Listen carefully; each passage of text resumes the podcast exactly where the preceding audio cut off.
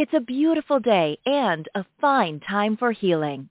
Podcast host Randi Fine, a narcissistic abuse expert and the author of the groundbreaking book Close Encounters of the Worst Kind and the captivating memoir Cliff Edge Road, invites you into her sanctuary, a place where your physical, emotional, and spiritual well-being are all that matter.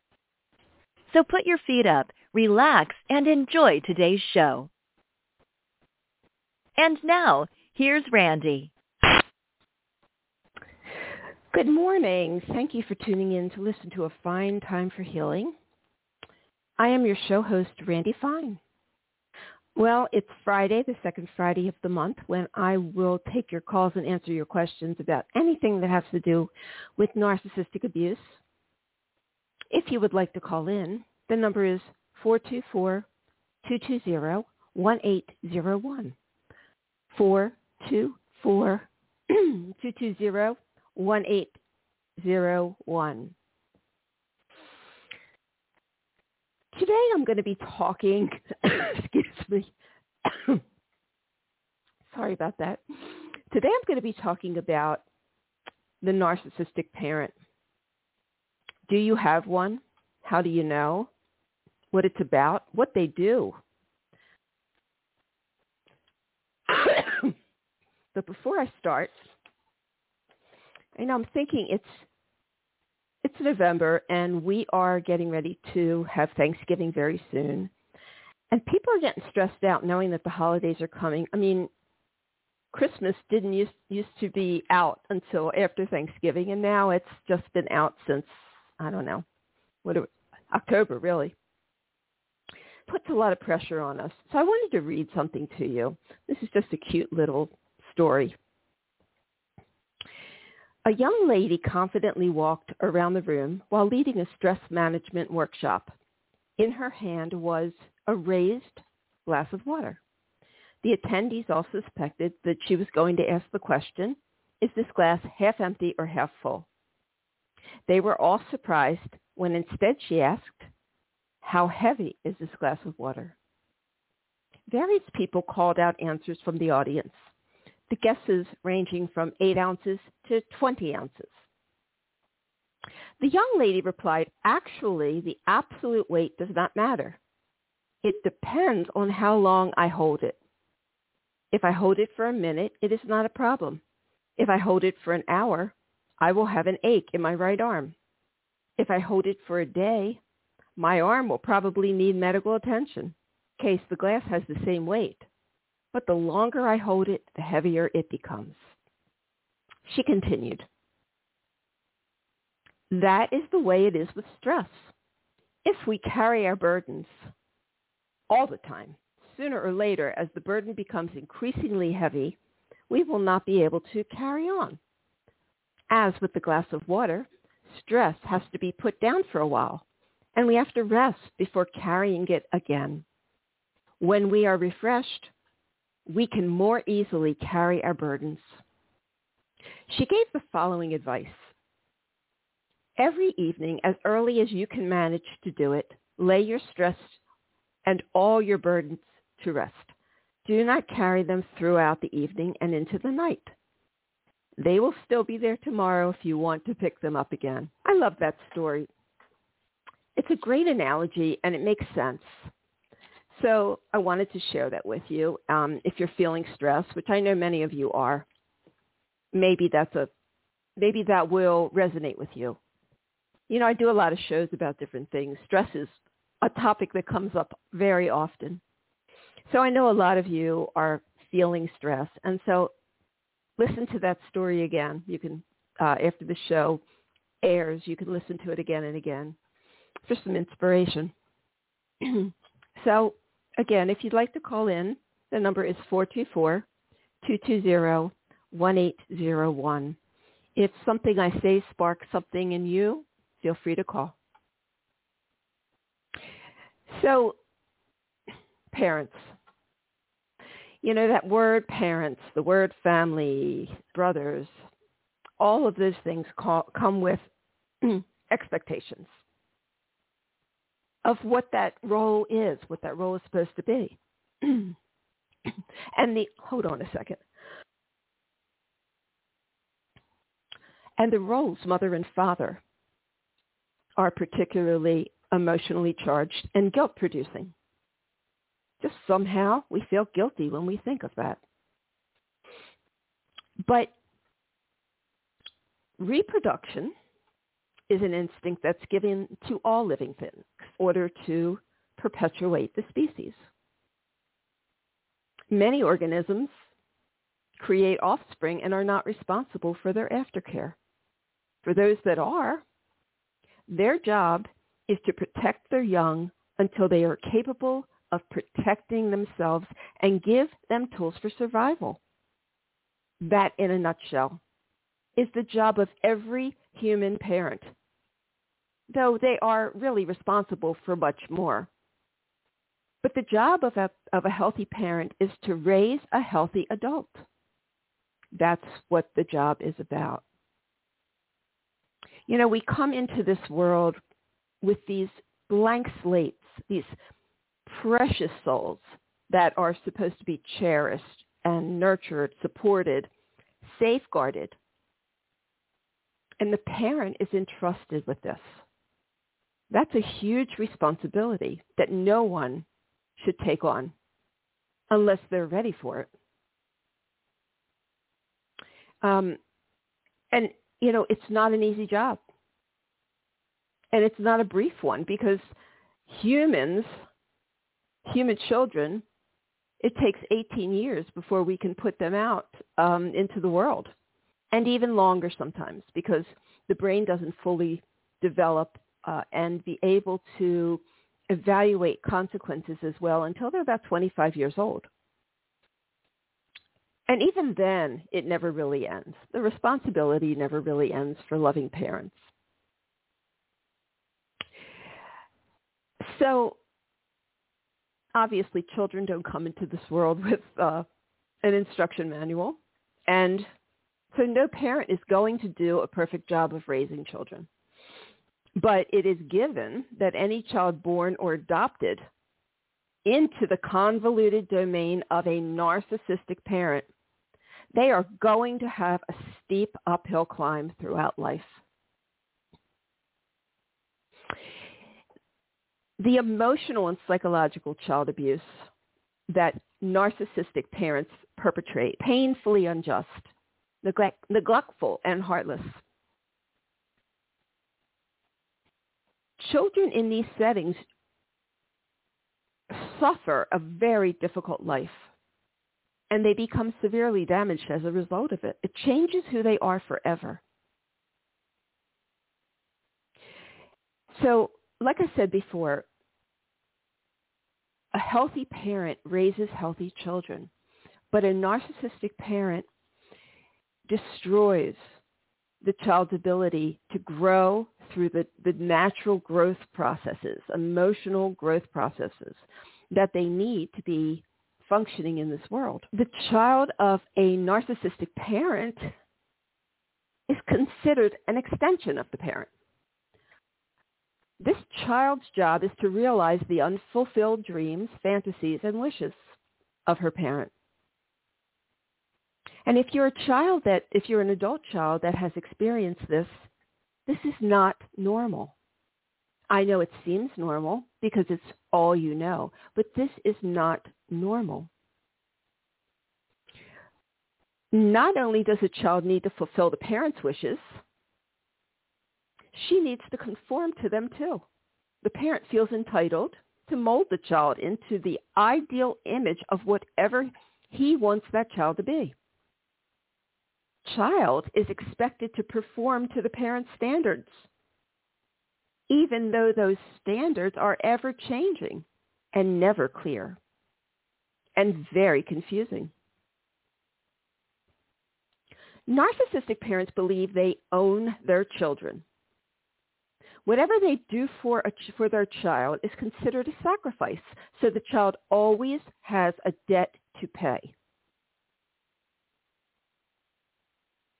So they're not doing it from a loving heart. They're doing it as a sacrifice or for some other convoluted reason.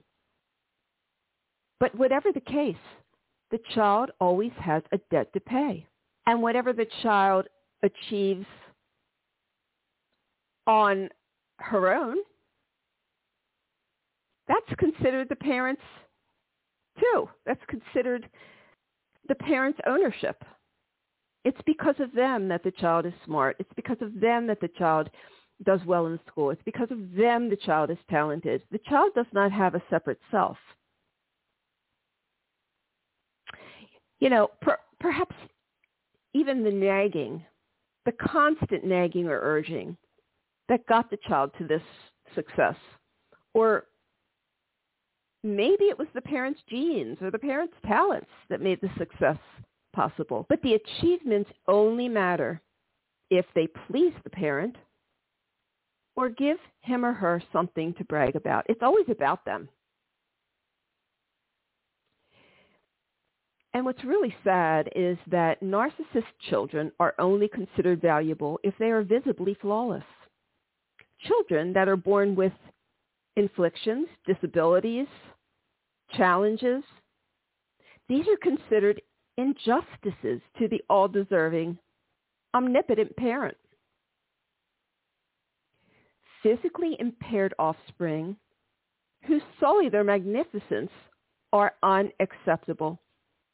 Insulting. These children give the narcissistic parent no bragging rights. As long as they remain under this domain, they will never have the opportunity to reach their full potential. And we know that children with disabilities can absolutely reach their full potential. But they're pretty much discarded by a narcissistic parent, which is really tragic.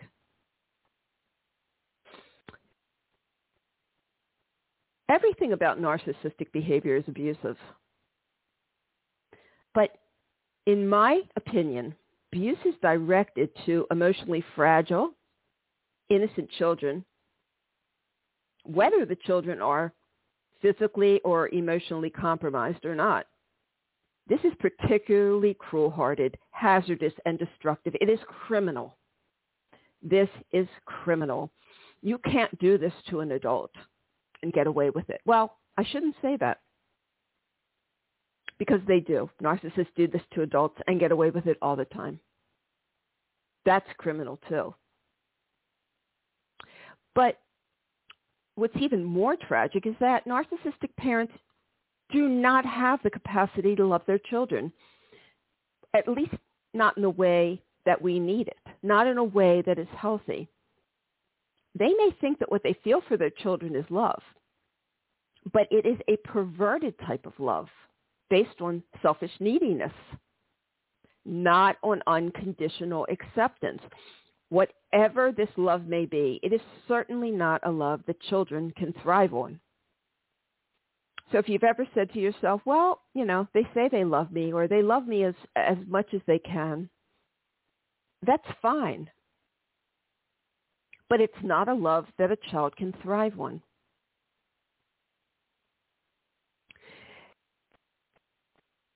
They're very convincing uh, in conveying their love at times, but they're devoid of empathy because they've never felt it. They only know how to mimic the display of this emotion that is very foreign to them because they have seen it exemplified by others.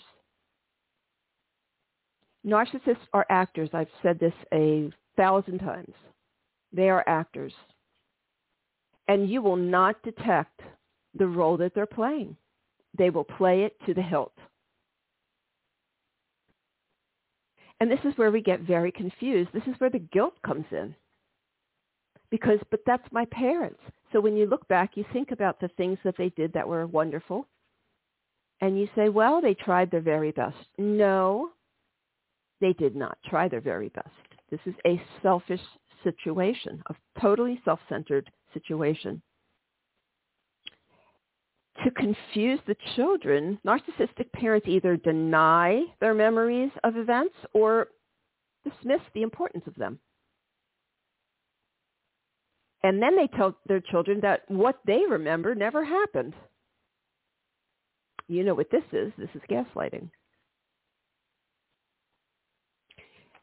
I hear this a lot uh, when confronted with a memory that the parent does not remember or does not want to acknowledge, parent will say that the child does not know what he or she is talking about. That this child has a very vivid imagination. Have you ever heard that? You have a vivid imagination. I never said that. I never did that. You're told that you're exaggerating. You're told that you need mental help. If the narcissistic parent isn't trying to portray the child as insane or psychotic, he's telling her that she is.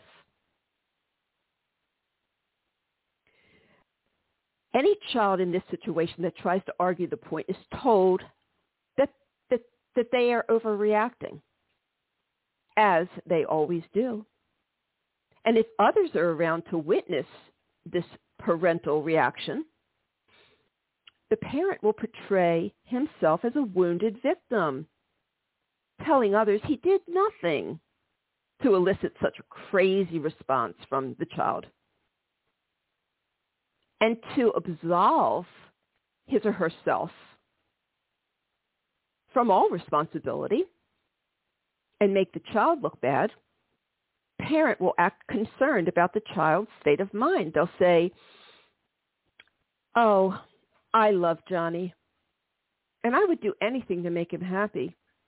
But since he keeps pushing me away, I don't know what to do. It's the child. The child is pushing me away and I don't know what to do. And that's how the narcissistic parent looks good to other people. They make you look bad and they look good. So as far as the narcissistic parent goes, their children exist only for the parent's benefit. Children are not seen as people in their own rights. They're not seen as individuals. The child's needs and concerns are always ranked below the needs and concerns of the parent, and they usually conceal that viewpoint to keep the narcissistic supply from the child flowing. There are several, several tactics of control for this purpose that they use. Codependent control, guilt, narcissistic rage, and withdrawal of love. These are the four typical ones. And most narcissistic parents will utilize all of them. My mother did. Codependent control is also known as narcissistic attachment attachment. This tactic is used to create a dependent relationship between the parent and the child. The goal is to keep the parent at the center of the child's emotional universe. The parent tells the child that he needs her, relies on her, and cannot live without her. This is the tactic that creates the enmeshment between them because what they're doing is sabotaging the child's autonomy is the way narcissists deliberately use their children's sensitivities against them. They don't have a conscious, conscious conscience when it comes to others' feelings, but they know that their children do by using phrases such as, look at all I've done for you, or I've sacrificed everything for you. Um, they may say, I've given my life for you. These phrases make the child believe that the child owes the parent. That is the child's job to keep the narcissistic parent happy. Of course, they don't know it's a narcissistic parent, but children are made to feel that it is their job to keep the parent happy. Withdrawal of love is emotional blackmail. This is where the parent tries to create subservience in the child by showing the child love, kindness, and indulgence, and then yanking it all away at will. If the child doesn't behave the way he or she is expected to, or please the parent the way the parent wants to be pleased, all love and affection is withdrawn. The message the narcissistic parent conveys is, I will only love you if you do everything my way. I'm sure you're all relating tremendously to what I'm saying because this happens in every family. Um, and it's a huge reason why you have trouble unenmeshing and separating. Because that distortion of love creates confusion in the child. The child is being told that he or she is loved, but it doesn't feel like it love, like love. It doesn't feel good. And it causes the child to become insecure in his relationship with the parent because of the unpredictable fluctuation between love and rejection. It's no wonder that children raised by parents with narcissistic personality disorder feel confused, insecure, uh, vulnerable, worthless, mm, powerless. They are raised with emotionally unreliable infrastructures and subjected to horrific levels of abuse that leave them feeling terrified and rejected, isolated and abandoned.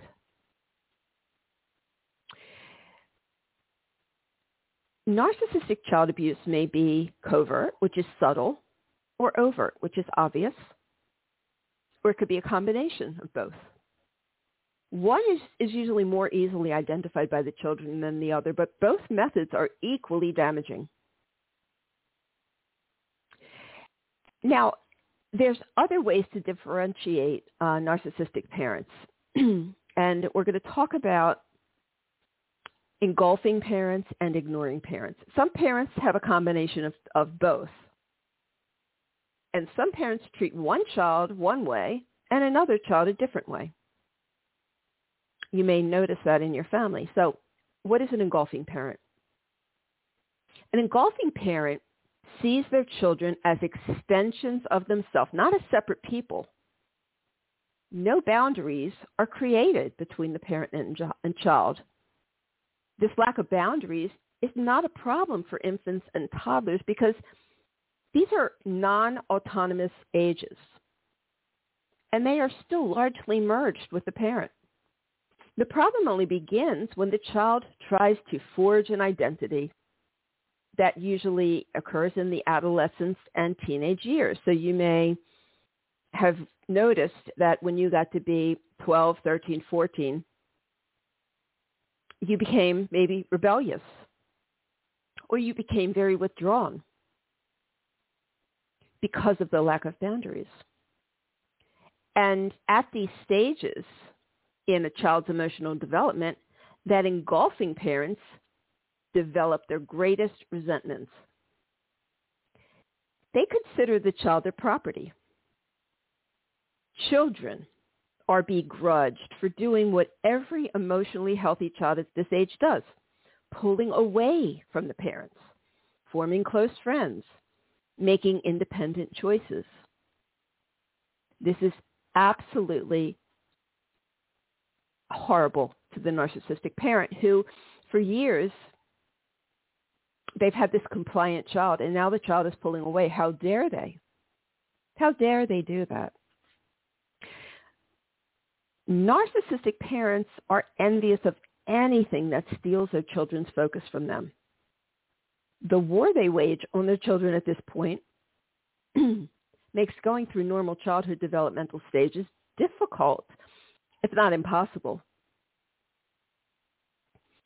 Narcissistic parents deliberately stunt their children's emotional growth to keep them enmeshed and dependent.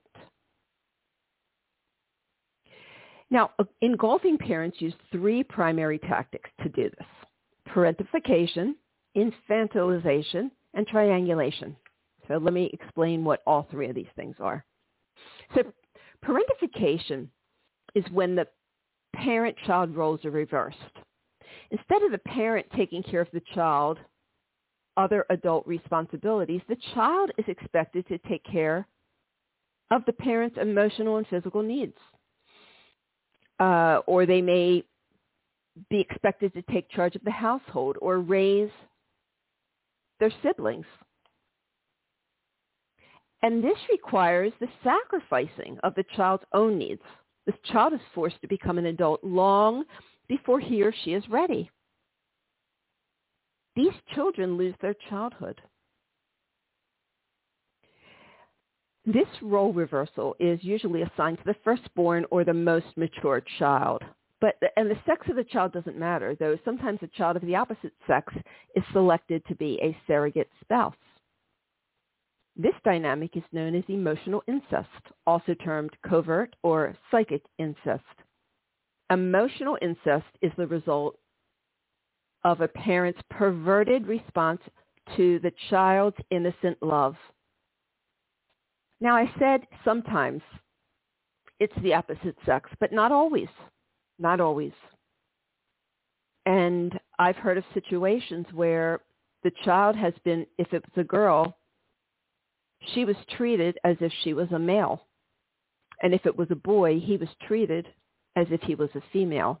And they were forced to play these roles. And they grow up very confused about their genders and, and what they're attracted to.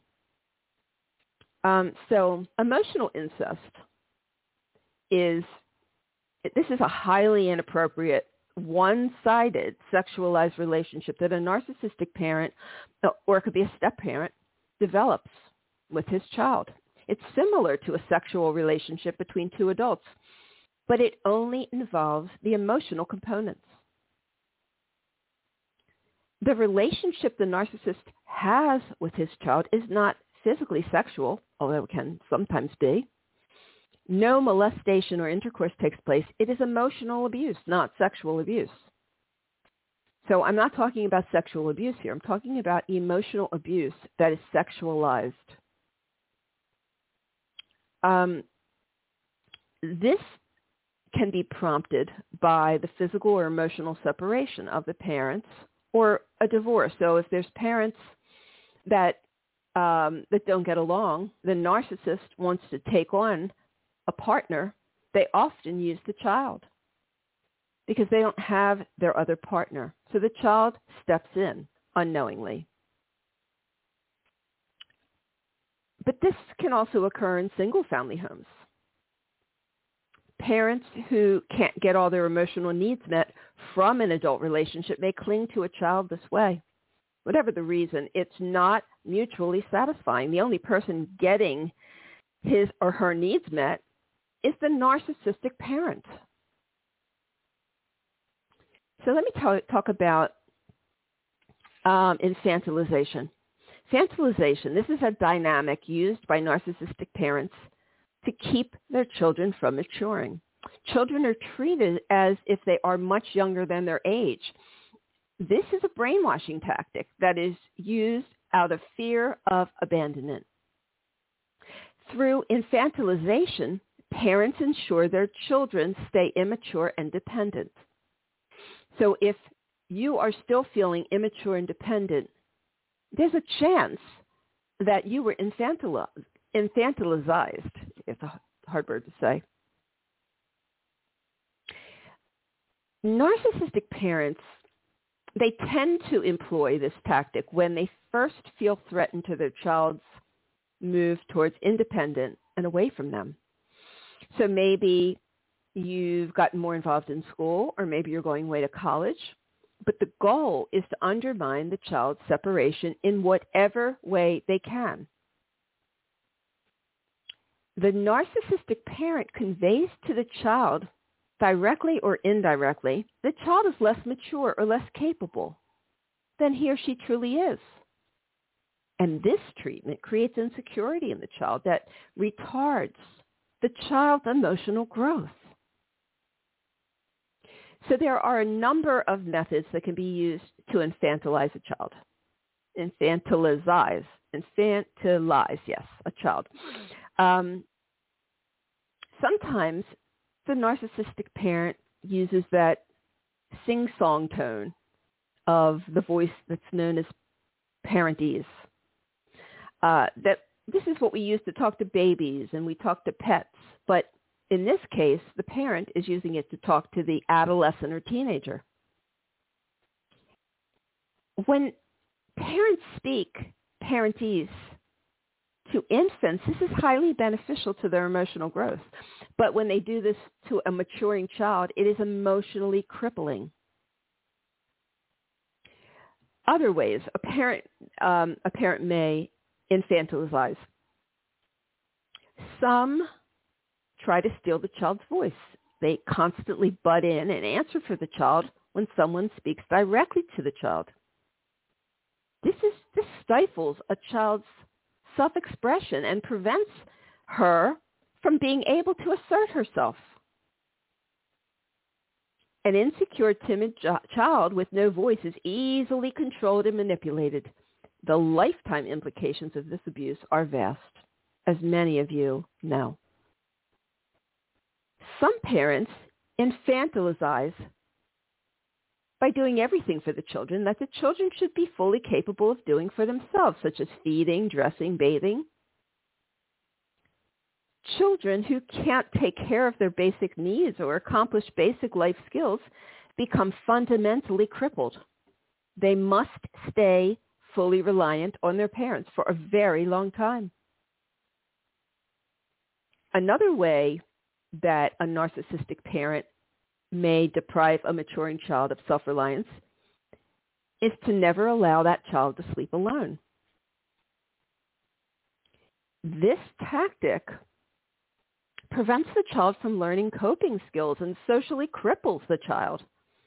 Adolescents who cannot sleep alone won't be able to partake in age-appropriate activities outside the home, such as sleepovers with friends, overnight camping, extended trips with classmates.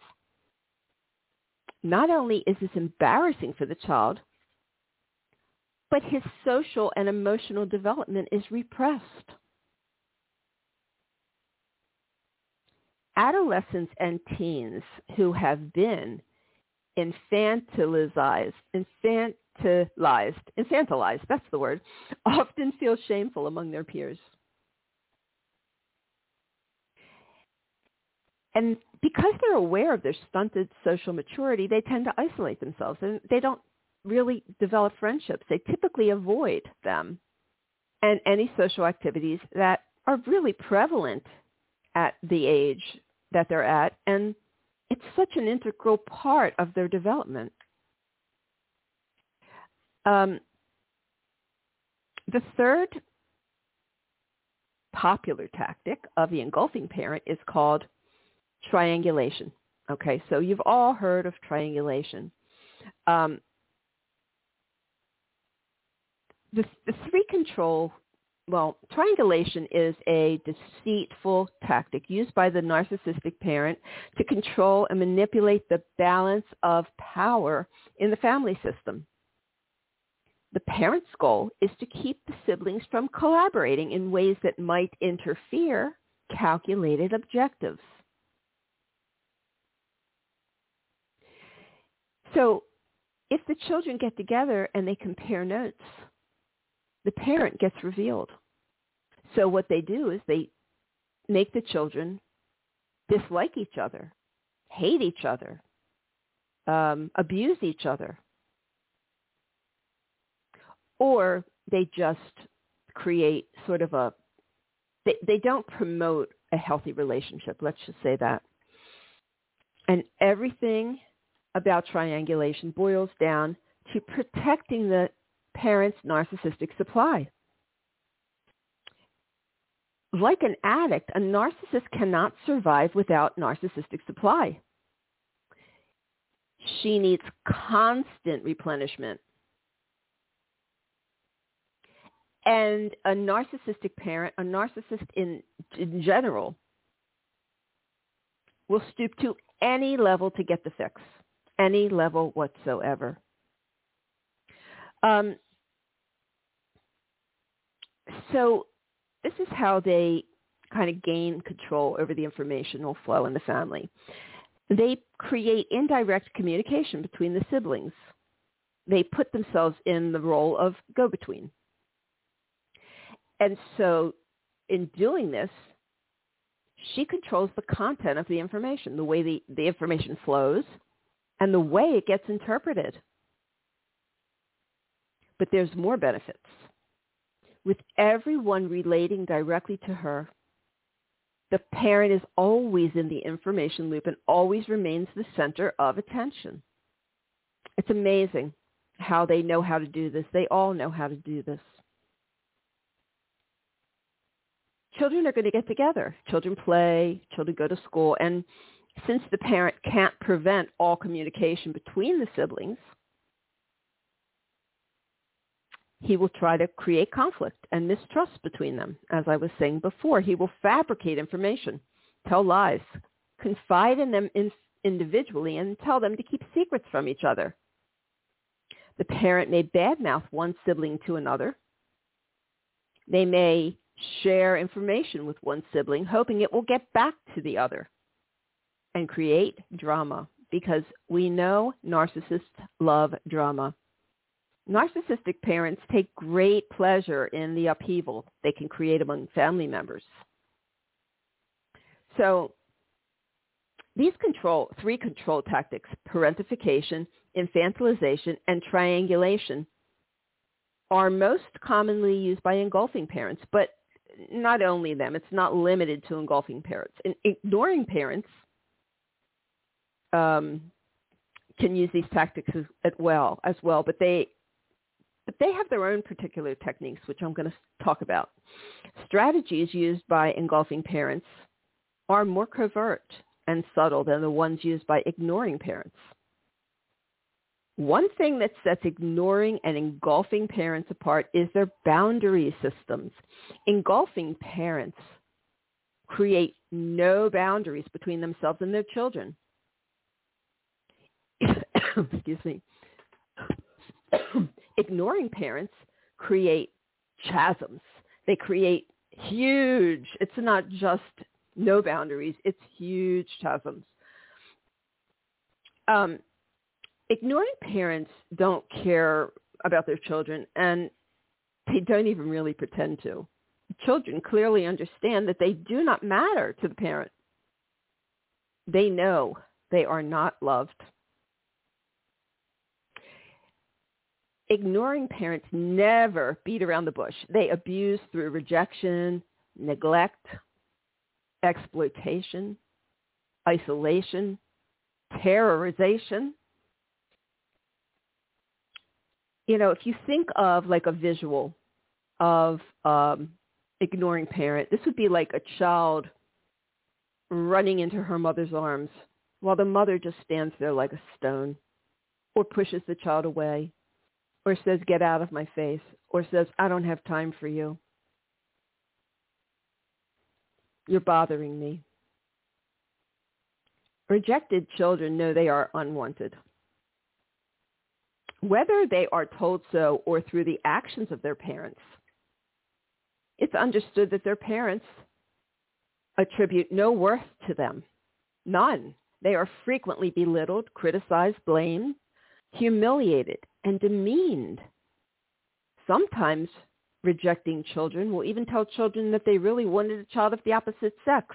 Or sometimes they say, I didn't want you, or I had planned to abort you and I'm sorry I had you. A horrible message for a child. And we carry this well into our adulthood until it's worked through.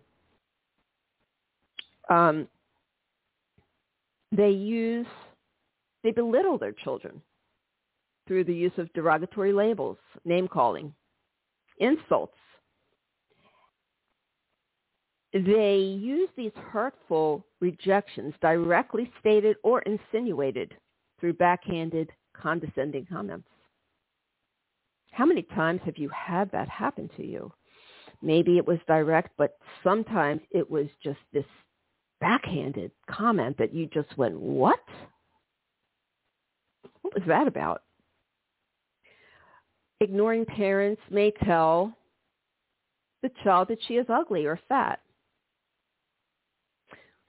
The parent may suggest that the child doesn't measure up to her other beautiful siblings or other children her age. Or that everything she does pales in comparison to the siblings or other children her age. And wanting attention, be it negative or positive, the child may act out and then is labeled a troublemaker. I've had so many people say to me, I'm really embarrassed by my behavior as a child. Well, when you take all of this into consideration, how can a child act any other way? Either you um, dissociate, you become, you develop a personality disorder, um, you isolate, or you act out, or you mouth off, or whatever it is. You have to do something.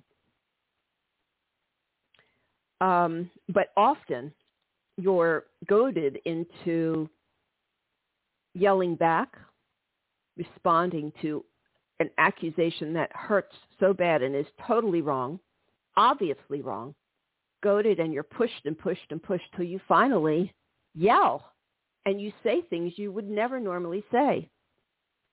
But that parent does that because then they can say, look at you. You see, you're no good. You're the problem. You're the problem in this family. You're the one that causes all everything that goes wrong in this family. It's because of you.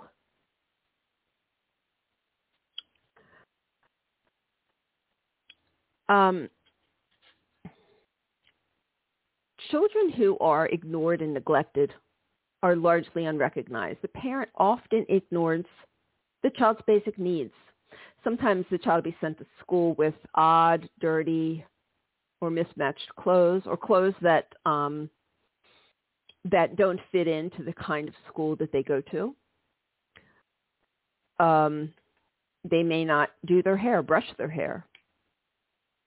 They may not teach them proper hygiene. They may not get them medical or dental care. But some ignoring parents begrudgingly take care of their neglected children just to keep up the pretense of being a good parent because they have to make it look good. Ignoring parents never take the time to play with their children, spend time with them, or even take them out for an enjoyable time. Ignoring parents send their children out into the world with no guidance, no protection, no supervision. They could care less who their children's friends are, how the child is doing in school, or what their achievements are. And if the child gets into trouble, the parent does not consider it her problem. If, if her role as a parent is somehow mandated because of it, the inconvenience will send her raging. She has to step in because of the child's bad behavior. She will rage. That child will have hell to pay. A rejected child may never be shown or held, shown affection or held. Um, she may be ostracized from family activities. Rejected children are emotionally ba- abandoned and in some cases physically abandoned as well.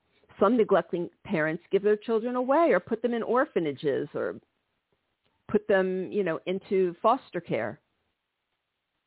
Some will threaten ab- abandonment as a way to punish their children.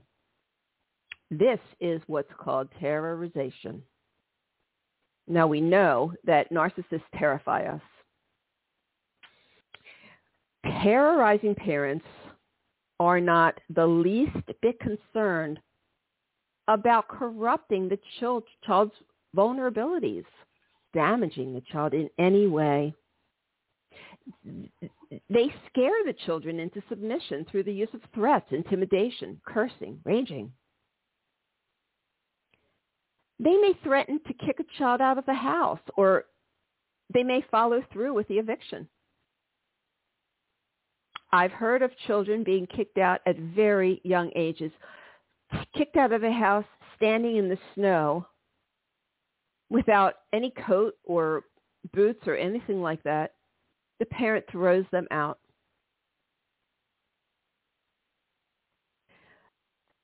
This reign of terror may include threats to humiliate the children, or they may actually use public ridicule.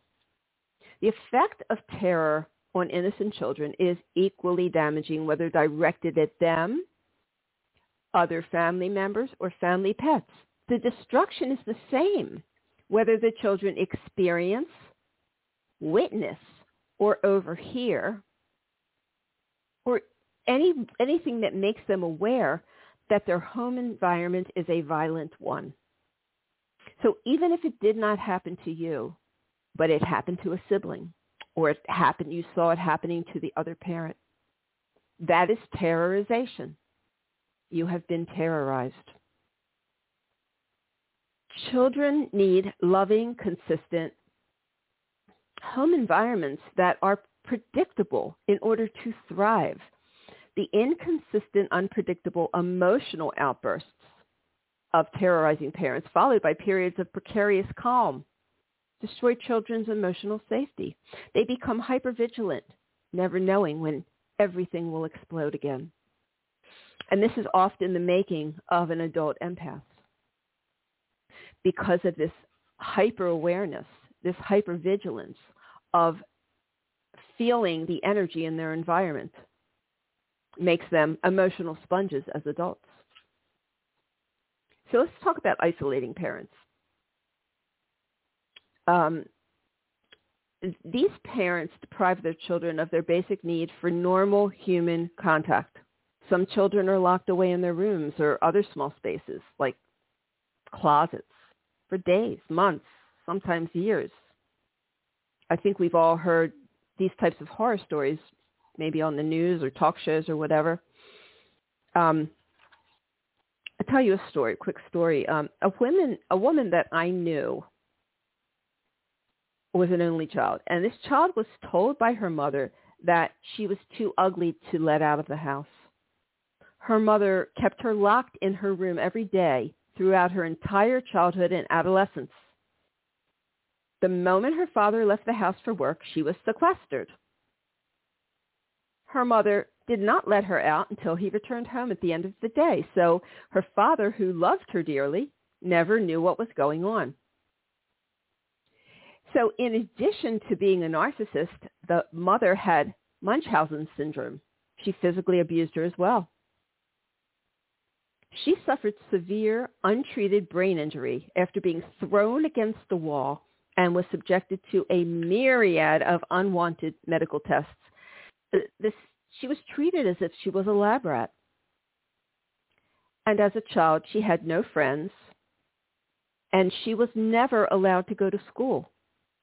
But the saving grace is that she had a genius IQ and was able to educate herself by reading books. And you know what? She was smart enough to get into college at a time when women generally did not achieve that level of education.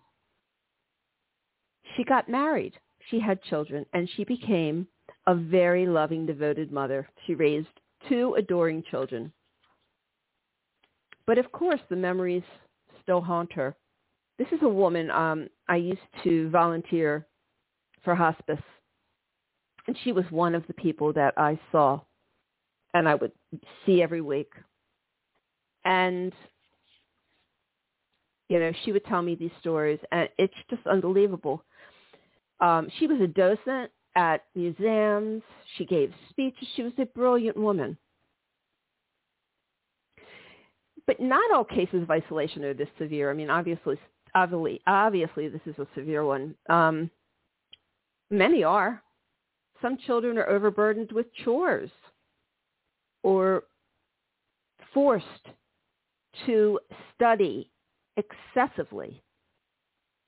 Some are not allowed to have friends some can't attend social events and they some of them are prevented from interacting with other family members isolating parents may even leave children alone for extended periods of time or deprive them of food so talking about the many ways that narcissistic parents um, destroy their children destroy their emotional health give them no emotional safety, give them no tools for life. And this abuse, child abuse suffered from a narcissistic parent is one of the most insidious, horrendous, and treacherous forms of childhood. Child abuse, I mean, forms of child abuse, not childhood. Um, if you've ever said to yourself, well, they never hit me, they didn't have to hit you because what they did to your mind and your, your soul is even worse.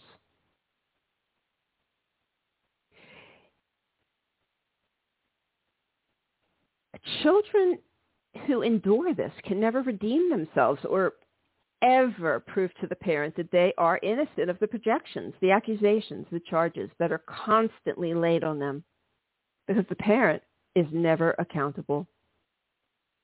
That makes children feel frustrated and crazy. But because children depend on their parents for all their needs, they are defenseless when it comes to these narcissistic, let's call them monsters. They have no way to escape the abuse. No one comes to rescue them because the abuse is invisible to the outside world. So as a result, the subtle, craftily designed abuse these children are subjected to damages them for the rest of their lives. In the majority of cases, children don't recognize the treatment as abuse while it is happening. It's the way their world has always operated. It's the only child-parent dynamic they understand. Narcissistic parents groom their children well. The hold that they have over their children when they are young continues well into their adulthoods well into their adulthoods.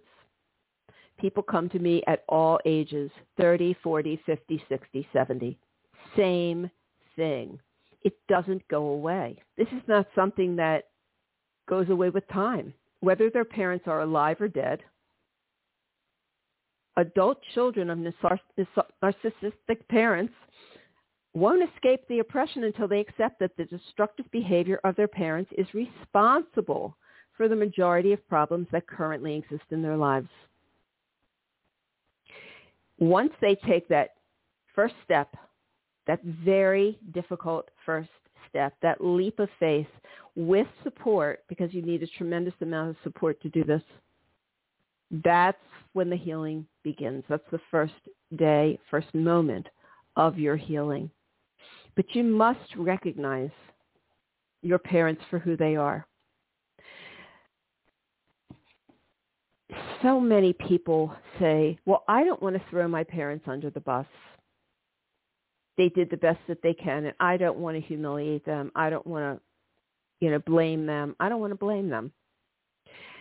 Healing from narcissistic abuse is not about blame. It's about you. It's about you developing what you need to function happy and healthy in this world with sanity, with peace in your life. It's not about bashing them, but you must accept what happened to you. You must look at it and understand that it was horrific. All this kind of emotional abuse is horrific. It destroys the lives of children, which means that adults flounder in life. They have they they're they're out there trying to live a healthy life, but they keep making terrible choices. And they suffer depression and they suffer anxiety and they just don't feel at peace. That's from the childhood. So I often do um, the child work, inner child work with my clients um, when they're having a hard time with this. And what I recommend you do is if you find that you are stuck because you keep thinking about the good things your parents did and you don't want to bash them or throw them under the bus, again, you're not bashing them. You are telling your story. This is your story. It's not your parents' story because their perception of what happened is completely different. This is your story and you need to tell it with honesty and full disclosure. In order to do that, you may have to write out all the things that have happened to you. You can do it on a timeline if you want. You can start it when you were, you know, with your first memory of abuse. But you must keep a, an ongoing list of all the things that your parents have done to you. This is not normal. Parents who are normal, parents who are not personality disordered, do not do these things to their children. They love their children. They have unconditional love for their children. Their goal is to see their child grow and change and, and evolve. And it's a beautiful thing to watch for a healthy parent, one that has children for the right reasons. Narcissistic parents don't have children for the right reasons. They have children to grow their own narcissistic supply. And they never count on the fact that the child is going to become an age in which they will start to pull away. They just want that baby, that toddler who just adores them no matter what. They don't even have to try. Some do, some don't. So that's what I have to share with you today. Um, let's see what I have going on next week. Um, okay. Michael. I have Michael Elegion, or Elegion, I don't know how to pronounce it. Um, here's his paper. He's coming on the 16th, and he's going to be talking about intergalactic matches, love affairs intergalactic love affairs. This is going to be wild and crazy. You do want to listen to this. This is November 16th. Um, let's see. Yeah, well, that'll be Tuesday, so that'll kind of keep you up to date, and then then you'll see. You can go you can go to my page on randifine.com and go to the podcast and you'll see every show I ever do and there's links to every single one of them. All you have to do is click on the link and you can listen to the show. Anything that interests you. And I do this show the second Friday of every month. Next month I have a fascinating show for you. I'm actually having a guest. She is a she has a master's in psychology. We're going to be talking about the family unit during the holidays and the, all the different roles that may happen around a, a dinner table. And we're going to really um, we're going to really tell you about each character and what they're doing and how they're fitting in at the dinner table, how they're acting. This is going to be so phenomenal. I'm really excited to have her. Um, and that's going to be, let's see, where's the second, uh, second Friday in December? Okay. That's going to be December 10th at 11 a.m. Eastern. You don't, do not want to miss that show. Um, she's really fantastic. She's very insightful. So we're going to have a good talk. Anyway, that's it. That's all I have for you today. May joy and serenity always be yours. Goodbye. We hope you enjoyed today's show. Visit randifine.com, R-A-N-D-I-F-I-N-E dot com, and be sure to sign up to receive updates on the latest blog posts, events, and upcoming shows. Thank you for listening.